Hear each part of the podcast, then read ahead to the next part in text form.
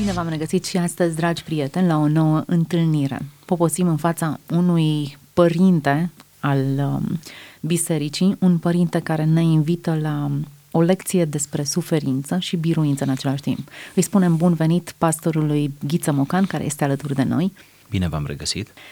Subiectul ales nu este unul ușor și um, lucrurile pe care le vom discuta astăzi se învecinează foarte mult cu um, durerea, suferința, pierderea. Mai exact vorbim despre părintele Iosif Trifa. Născut în anul 1888, decedat în anul 1938, preot ortodox, după cum se știe, dar se remarcă în istoria creștinismului românesc prin faptul că pune bazele mișcării Oastea Domnului.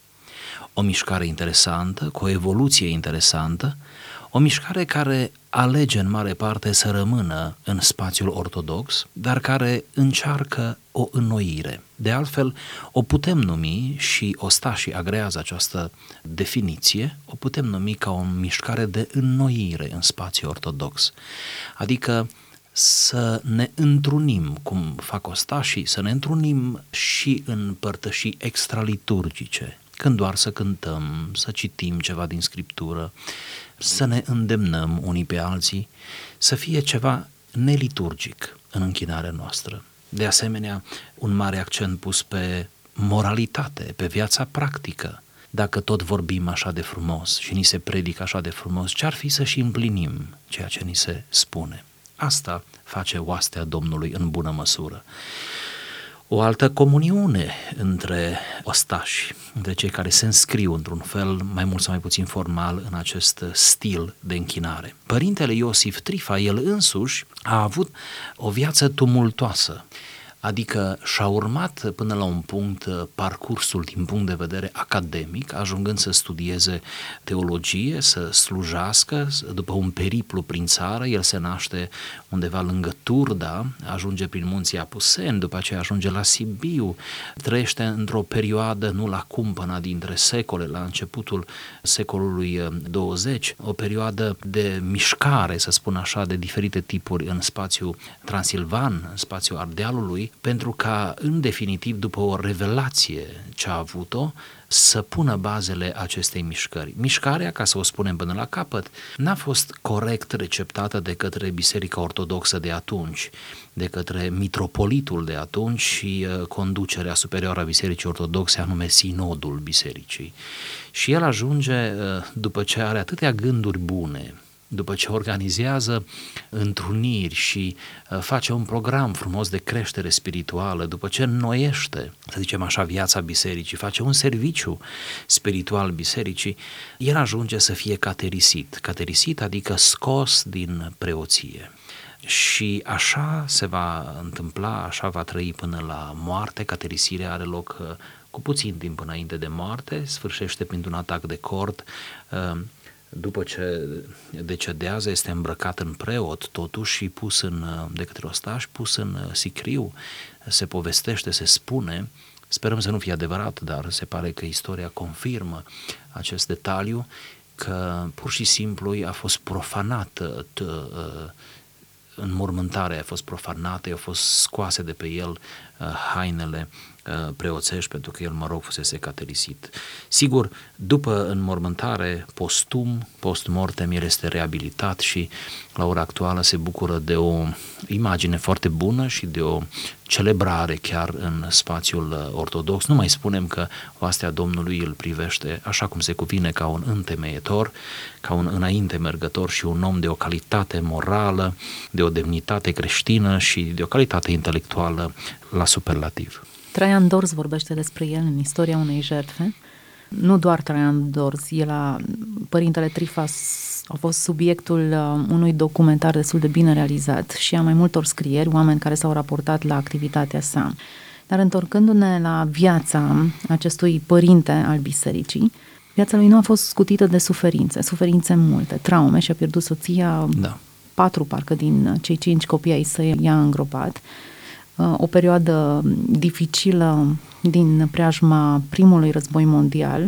În toată perioada aceasta de suferință, Dumnezeu îl cheamă să facă altceva. să inițieze, să deschidă un nou drum. Atunci când ar fi cazul să stai și să-ți plângi necazul, iată că el iese, iese la rampă cu un mesaj foarte puternic și în mod special pasajul asupra căruia ne oprim astăzi este un pasaj care vorbește despre suferință. Examenul lui Iov se numește.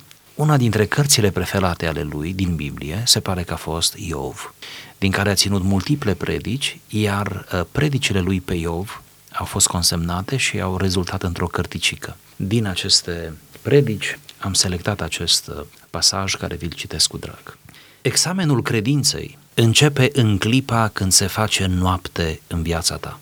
Când vin încercările și loviturile, Domnul îți pune la încercare credința. Plângi și te rogi. Și drept răspuns, loviturile sporesc mai mult. Cerul parcă nu aude și nu vede strigarea ta.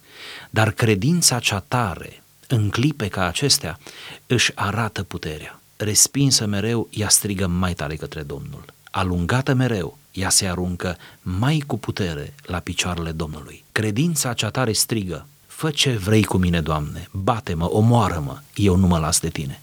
Aceasta e credința biruitoare, adevărata credință, care nu se lasă de Domnul, orice îi s-ar întâmpla. Cel care a trecut și trece printr-un astfel de examen, acela e creștinul cel viu și biruitor. Prin urmare, iată că stăm în fața unei provocări. Dacă vrei să-ți dai seama că ești viu și biruitor, ar trebui să treci prin noapte. Iată un om încercat care știe bine să vorbească despre credință și-a câștigat dreptul să vorbească despre credință. Vedeți, nu pot să nu înfierez cu ocazia acestei emisiuni tendința noastră spre demagogie, spre a spune lucruri mari de pe vârful limbii, spre a vorbi cu prea multă ușurință uneori de suferință, situații delicate, spiritualitate înaltă, misticism, urmarea lui Hristos, de a vorbi uneori din cărți, alteori din versete, dar uneori prea puțin trecut prin noi înșine. Cred că nu e întâmplător că Apostolul Pavel îi spune ucenicului său, caută să te înfățișezi înaintea lui Dumnezeu și implicit înaintea oamenilor, ca un om încercat, ca un om care, prin experiența lui, poartă amprenta harului și a suferinței, că ele vin la pachet, ca un om care a fost tare uneori și slab alteori, ca un om credibil. Iosif Trifa, autorul acestei uh, frumoase fraze, a fost credibil și este credibil pentru noi. Aceste cuvinte nu doar sună bine, nu doar prind esența lucrurilor. Aceste cuvinte au credibilitate, sunt spuse de un om care a suferit în viața privată, cum spuneați, deces după deces a celor dragi, care suferă de acel sindrom de a nu fi înțeles, nu? Acea situație de a nu fi înțeles de semenii tăi, care suferă din cauza că mai mari bisericii de atunci nu înțeleg, chiar nu înțeleg, strădania lui și intențiile lui într bine. L-au acuzat că este răzvrătit, l-au acuzat că luptă împotriva unității bisericii. Câtă vreme el a rămas fidel bisericii până la moarte, chiar și caterisit, a rămas fidel bisericii. A încercat să-i convingă că tot ce face el este într binele bisericii și este în interiorul și în ograda bisericii. V-ați și întrebat el... cum de a reușit? Da. Cum să rămâi fidel unei organizații care te respinge? Asta înseamnă că dincolo de această organizație, el avea o relație cu Dumnezeu. El privea totul cu o seriozitate aproape sacramentală și el știa că mandatul lui, cu sau fără haina preoțească, este primit de la Dumnezeu. El s-a bizuit mult pe propria lui chemare. El a pășit sigur înainte, știind cine l-a chemat și înaintea cui dă socoteală. Gând pe care ar fi bine să-l luăm și noi foarte în serios, pentru că până la urmă instituțiile ne pot dezamăgi, chiar și cele religioase, dar uh, ceea ce avem noi în interior, forul nostru interior, determinarea noastră, convingerea noastră ar trebui să primeze.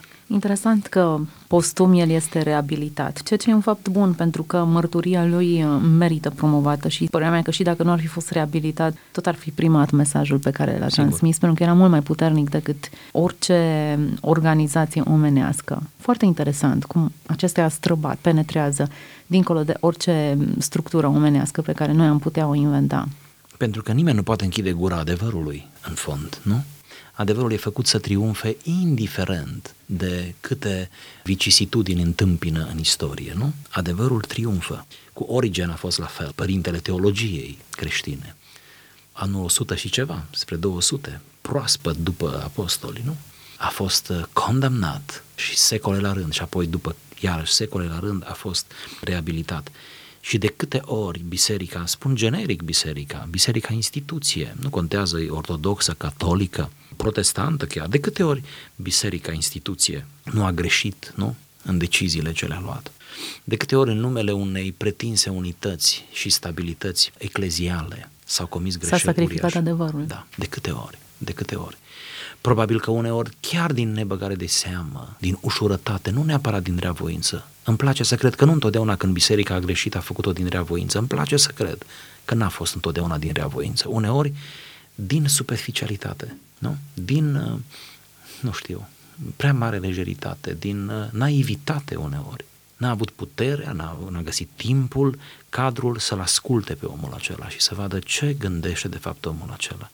Deci biserica, care trebuie să fie sensibilă, să devină uneori insensibilă față în față cu o mare vocație. Iosif Trifa înseamnă o mare vocație. E de remarcat faptul că mișcarea aceasta, Oastea Domnului, al cărui reprezentant este părintele Iosif Trifa, începe într-o noapte, așa o și intitulată, noaptea de bilanț și de revelație anului nou, din 1923. Noapte de bilanț. Poate că suferința a cauzat noaptea de bilanț sau au existat alte elemente care au contribuit. În mod clar, Duhul Sfânt, care până la urma urmei face înnoirea aceasta posibilă. Dar oare nu suntem și noi invitați la O noapte de, de bilanț? Uh-huh, la o noapte de bilanț. Uneori necazurile ne invită în această noapte de bilanț. Și în ciuda faptului că nu ne place și ocolim suferința, inevitabil o ocolim, atunci când ea ne izbește așa de brutal și în față, suntem invitați la o noapte de bilanț. Nu este școală mai bună decât suferința. Nu este cale de a te oțeli mai bine decât în suferință. Oricât ar fi de grozavă suferința, și asta o putem spune fiecare din propria experiență, și citind biografiile altora, întotdeauna din suferință, după ce te ridici, când te ridici, ești un alt om. Un alt om renaște în tine în suferință devii mai puternic, te naști, te renaști mai puternic, simplificând foarte mult lucrurile. Eu cred că unul dintre marile avantaje ale suferinței este că te ajută să te simplifici. Până la suferință adune asupra ta o grămadă de nimicuri. Nu mă refer la imoralități, mă refer la nimicuri care îți periclitează umblarea cu Dumnezeu, slujirea, tu nu-ți dai seama, dar te îmbibi cu tot felul, aduni ca în o albie de râu, tot felul. Suferința te simplifică. Nu te simplifică predicile atât de bine sau cărțile te ajută parțial, însă întâlnirea, coliziunea cu suferința te simplifică enorm. Îți dai seama că, de fapt, totul se rezumă la viața ta spirituală. Atunci când puteai să-ți pierzi viața și totuși nu ți-ai pierdut-o, o treci mult mai responsabil după aceea. Cine a trecut prin proximitatea morții, iminența morții fizice, acela trăiește o altă viață după aceea. Pentru că realmente își dă seama că dacă a rămas în viață e un har și ce face el cu harul acela. Interesant. Suferința te, te face bucăți, te face praf și poate tocmai că suferința te, te desparte în bucăți, te obligă într-un anumit fel să analizezi bucățile care se pun la loc, dacă mai rămân, sau într-un fel te obligă să îți dai seama că ai nevoie de altcineva mai tare ca să te adune și să te facă în stare să mergi mai departe. Ne întoarcem la paragraful pe care îl citeam. Nu uităm că Iosif Trifa și-a îngropat patru copii, patru copii și soția sa. Iar el afirmă, plângi și te rogi și drept răspuns loviturile sporesc mai mult. Cerul parcă nu aude și nu vede strigarea ta. Iată, ce avem aici? Loviturile sporesc tot mai mult. Asta înseamnă că rugăciunea, agonia înaintea lui Dumnezeu nu este urmată de un răspuns imediat. Faptul acesta e constatat în suferința lui Iov, de la care pornește el, și în suferința oricăruia dintre noi. Dumnezeu, de altfel, așa îngăduie suferința în viața noastră, școala suferinței, încât nu intervine foarte repede, nu? Instantaneu să ne ajute, ci ne lasă acel timp de recul. Ba mai mult, nu? Situația se îngreunează. Amintiți-vă de, de învierea fiicei lui Iair. Îl cheamă pe Isus. Ok, te-ai rugat Isus să vină, să intervină cumva în cazul tău, în situația ta. Fetița încă trăiește când îl chem, dar el atâta întârzie și atâta întârzie și parcă intenționat întârzie sau inexplicabil întârzie, până când moare. Necazul se agravează, niciun caz nu se rezolvă, până când concluzionează într-un anumit fel. Dar uneori istoria lui Iair e istoria noastră în, în situații diverse. Îl chem pe Dumnezeu și cerul tace și situația se agravează. Dumnezeu s-a specializat de-a lungul istoriei să lucreze cu noi în marginea prăpastiei, să ne lase într-un fel să ajungem până la spulberarea speranței, a ultimului dram de speranță și de nădejde, de să avem senzația că cerul e de plumb, că tace, nu? Ce frumoasă e și cartea aceea când cerul tace, când nu ai nicio soluție sau o altă carte interesantă lui Filipiensii, Dezamăgii de Dumnezeu, când efectiv Dumnezeu te face praf și nu-l mai înțelegi și nici nu mai vrei parcă să-l înțelegi, ți-e teamă să-l mai înțelegi, da? Și în acea agonie a sufletului de acolo ai decât, nu mai ai decât două variante, totul se simplifică, cum spuneam. Ori te ridici, ori vei intra într-un fel de depresie vecină cu sinuciderea sau boala psihică. Și atunci nu mai ai prea multe opțiuni ca să te încurci în ele. Dacă alegi să te ridici, dacă alegi să strigi în continuare, cum spune părintele Iosif Trifa, alegi calea bună, în sensul că nu mai ai nimic de pierdut. Suferința te aduce în postura că nu mai ai nimic de pierdut. Asta înseamnă mult pentru o ridicare. Nu te mai rezem pe nimic. Nu mai ai nimic. Ai pierdut totul. Când pierzi speranța, ai pierdut totul. Și atunci nu poate fi decât mai bine, nu? Nu poate fi decât mai bine. Orice pas înainte e un bine în raport cu ce a fost, da? Orice agonie nouă agonie, strigare după Dumnezeu. Este un mod de a te ancora în mâna lui Dumnezeu, de a te pune în mâna lui, să fim sinceri. Nu e așa că în vremurile bune avem o relație mult prea superficială cu Dumnezeu, să spun așa, superficială, o relație liturgică cu Dumnezeu, ritualică vreau să spun, o relație comodă cu Dumnezeu.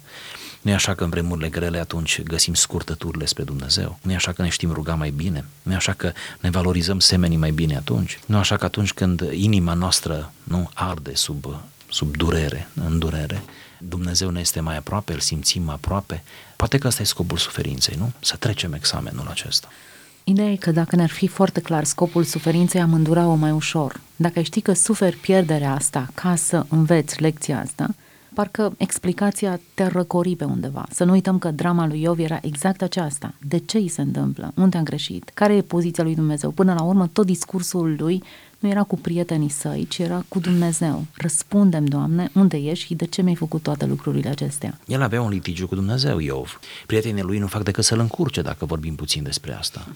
Fiecare se află mai deștept decât celălalt, cei trei prieteni, până când vine al patrulea, care răsare parcă din nimic, undeva în capitolul 32, anume Elihu, care Elihu e ca un înger, apare în toată economia cărții nici nu e prezentat ca prieten al lui Iov, adică nu apare în lista din prolog, decât cei trei. Dar de fapt Iov vorbește, sau cu Iov a vorbit patru. Și asta al patrulea se dovedește că deși mai tânăr vorbește mai bine ca predecesorii săi și e atât de inteligent că e mare lucru să ai puterea să-i asculți pe toți până să epuizează și apoi să intervii, încât citează din discursurile lor, inclusiv din, discursul, din discursurile lui Iov, tocmai pentru a corecta spusele lor. Iar acesta al patrulea vine înaintea lui Iov cu cuvânt, aș zice eu, sau cu mm, interpretarea lui Dumnezeu. El vorbește inspirat, el spune, nu vorbesc din experiență pentru că nu am, nu vorbesc pentru că sunt în vârstă, pentru că nu sunt, n-am niciun atu. Așa că eu sunt obligat să mă bizui pe inspirația divină. Și atunci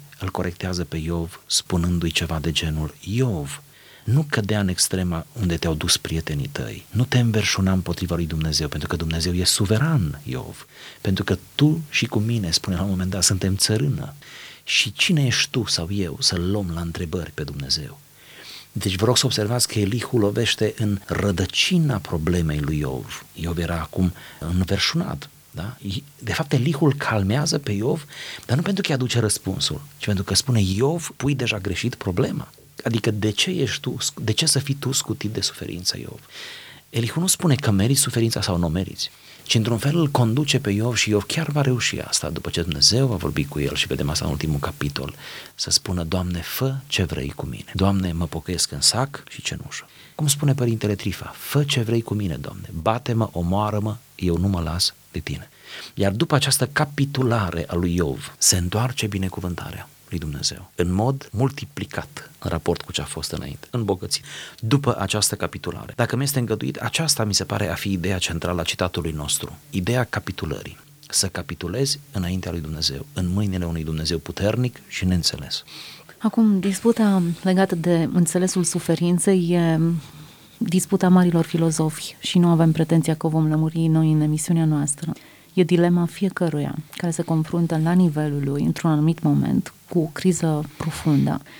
Dacă ne întoarcem înspre Iov, foarte interesant, debutul suferinței, atunci când fiii săi mor, e marcat de o afirmație pe care acesta o face către soția sa. Primim oare noi doar binele și răul, nu? Adică avem voie să fim selectivi? Putem să fim? Mi-aș putea permite eu să nu primesc ce îmi trimite Dumnezeu, fie rău, fie bine. Dacă vine de la El, ar trebui să accept toate. Pentru că dacă a fost bun Dumnezeu când mi-a fost bine, trebuie să fie bun și când mi este rău. După cum observați, Iov este cel mai lucid la început și la sfârșit, după cum observați. Asta e o fază de început, începutul cărții. Criza lui reală a fost una axată de, de inexplicația situației. Revin, dacă el ar fi avut explicația, indiferent care era aceea, că se va finaliza bine, că ești pedepsit pentru un anumit păcat, oricare ar fi fost explicația. Ce o asumi.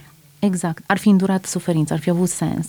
Dar tocmai inutilitatea și inexplicabilul e cea mai mare povară. Prin urmare ar fi câteva elemente. În primul rând să admitem că suferința este inerentă, adică nimeni nu scapă apoi să admitem că este inexplicabilă. Să admitem. Dacă scapă e rău. Mă gândesc la bogatul și Lazar. Bogatul care a trăit în huzur și niciodată nu l-a tulburat nimic ca să-l pună da. pe gânduri și să se Deci, iată, din potriva, absența durerii ar trebui să ne creeze frisoane, absența suferinței. Deci este inerentă, este inexplicabilă, este imprevizibilă. Uneori ți se întâmplă multe lucruri negative într-un timp foarte scurt, în vreme ce un timp poate mai îndelungat, totul e în regulă. Uneori, cum spune românul, n-aduce anul, ce aduce ziua câte o zi atât de lungă, ziua de suferință e lungă, e interminabilă, da? apoi apar complicații, apoi pe lângă suferința în sine apare răutatea oamenilor sau respingerea lor sau judecata lor sau parcă nu-i de ajuns, nu? De ce n-am învățat? Să admitem, să admitem, adică să admitem acum când ne este bine, teoretic, că atunci când se întâmplă practic, noi să nu facem decât să aplicăm ce deja știm teoretic. Să admitem că este inerent, inexplicabil, imprevizibil, insondabil, da? Dar slavă Domnului că nu este interminabil. Mi-a plăcut uh, afirmația că o zi poate să aducă mai mult decât anul. M-a condus spre Ulise, celebrul uh, roman, care întruchipează o singură zi din viața unui om. Bineînțeles, e o metaforă unor etape ale vieții, dar din nou un volum foarte gros care subliniază doar o zi. Și dacă am luat câte o zi, probabil că fiecare dintre noi am scoate un roman pe zi. Absolut. Pentru că secvențele, gândurile, metaforele, tensiunile, problemele, interacțiunile noastre sunt o poveste interminabilă. Absolut. Și când am spus că suferința, slavă Domnului, nu este interminabilă, am luat în calcul inclusiv moartea. Pentru că dacă e în voia lui Dumnezeu, moartea pune capăt suferinței. Știu nu pune capăt în modul în care ne-am dorit noi și semenii noștri, de acord. Dar moartea trebuie luată în calcul când spunem că suferința nu este interminabilă. Și moartea ne strămută într-o lume unde suferința nu mai este, lacrimile nu mai sunt. Depinde de opțiunile noastre, de dinainte de a interveni Sigur. în momentul morții. Sigur. Pentru că s-ar putea pentru unii atunci să înceapă adevărata suferință. Sigur. Dar am luat în calcul moartea, ca cineva să nu creadă că spunem lucruri superficiale aici. Acum, moartea în cele mai multe cazuri pare o experiență și este o experiență traumatizantă. Dumnezeu nu a planificat moartea, pentru că spunea, nu doresc și oricum nu dorește moartea păcătosului. În Eden nu exista varianta aceasta. Um, însă, în înțelesul nostru creștin, moartea nu înseamnă decât o etapă, trecerea spre altceva. Prin urmare, nu ar trebui să ne sperie și nici să Ironia face că moartea, în înțelesul nostru creștin, ca să te citez, este ușor suportabilă ca și subiect teoretic. Este subiect de predică, de cărți, de emisiuni radio. Este greu suportabilă când devine o realitate practică, când se apropie, când e prin preajmă, când e pe strada ta, știi, și vine, vine drept la tine. Mă refer acum la, sigur, la acele morți oarecum anunțate cumva, de boboală, de bătrânețe, de Sigur, nu mă refer la un accident de circulație, nu? Când moartea este aproape instantanee. Ci mă refer la acele morți, când, când simți că te duci, că te apropii. Bun, atunci cum este moartea?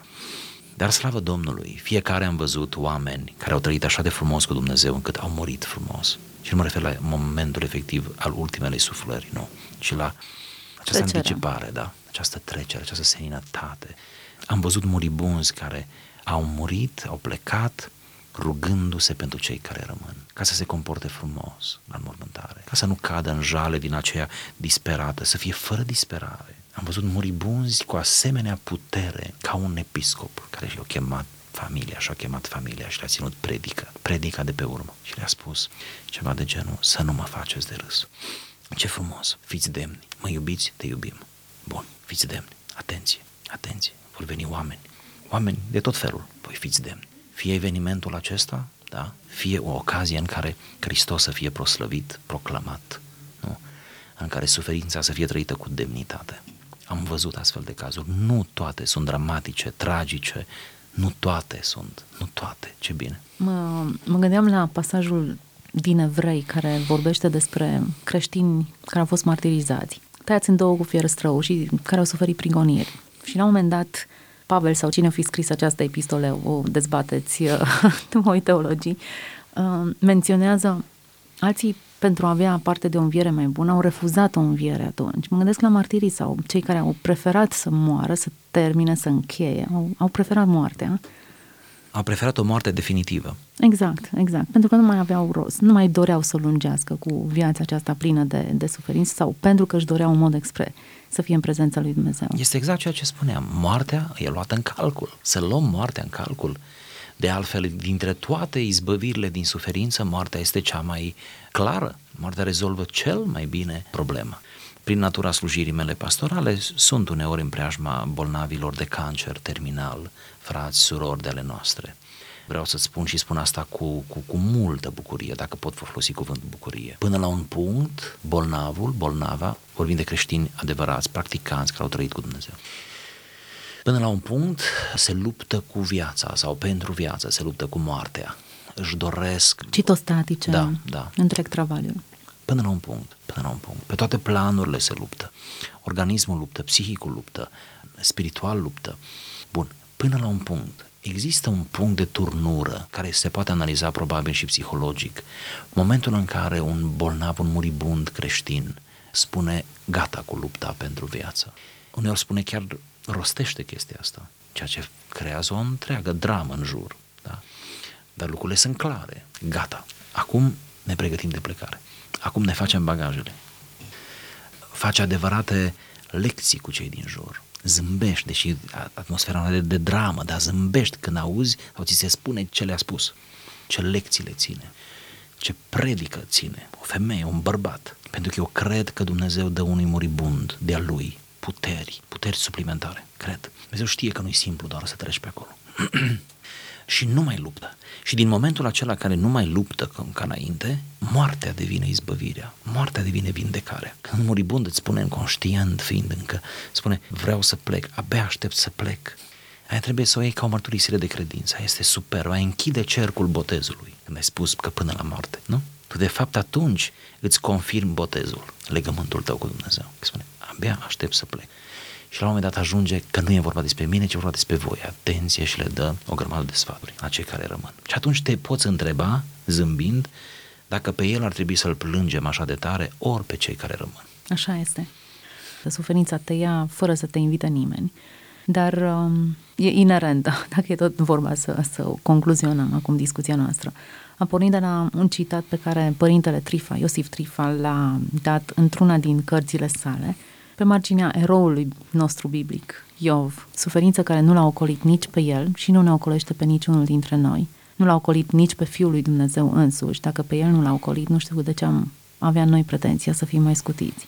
Examenul credinței începe în clipa când se face noapte în viața ta. Așa începea citatul nostru. Am vrut doar să recitesc această propoziție în final, ca să știm când începe și să fim pe fază. Vestea bună e că se finalizează. Iar atunci când da. se finalizează, e lumină. Nu mai este da. noapte în viața niciunuia dintre noi. Chiar așa. Mulțumim foarte mult pastorului Ghiță Mucan pentru participarea și la această emisiune. Vă aștept data viitoare. Fie ca Dumnezeu să vă vorbească, fiecăruia, indiferent în ce faza întunericului suferinței ați fi, Dumnezeu să vă dea lumină și putere. Să fiți binecuvântați!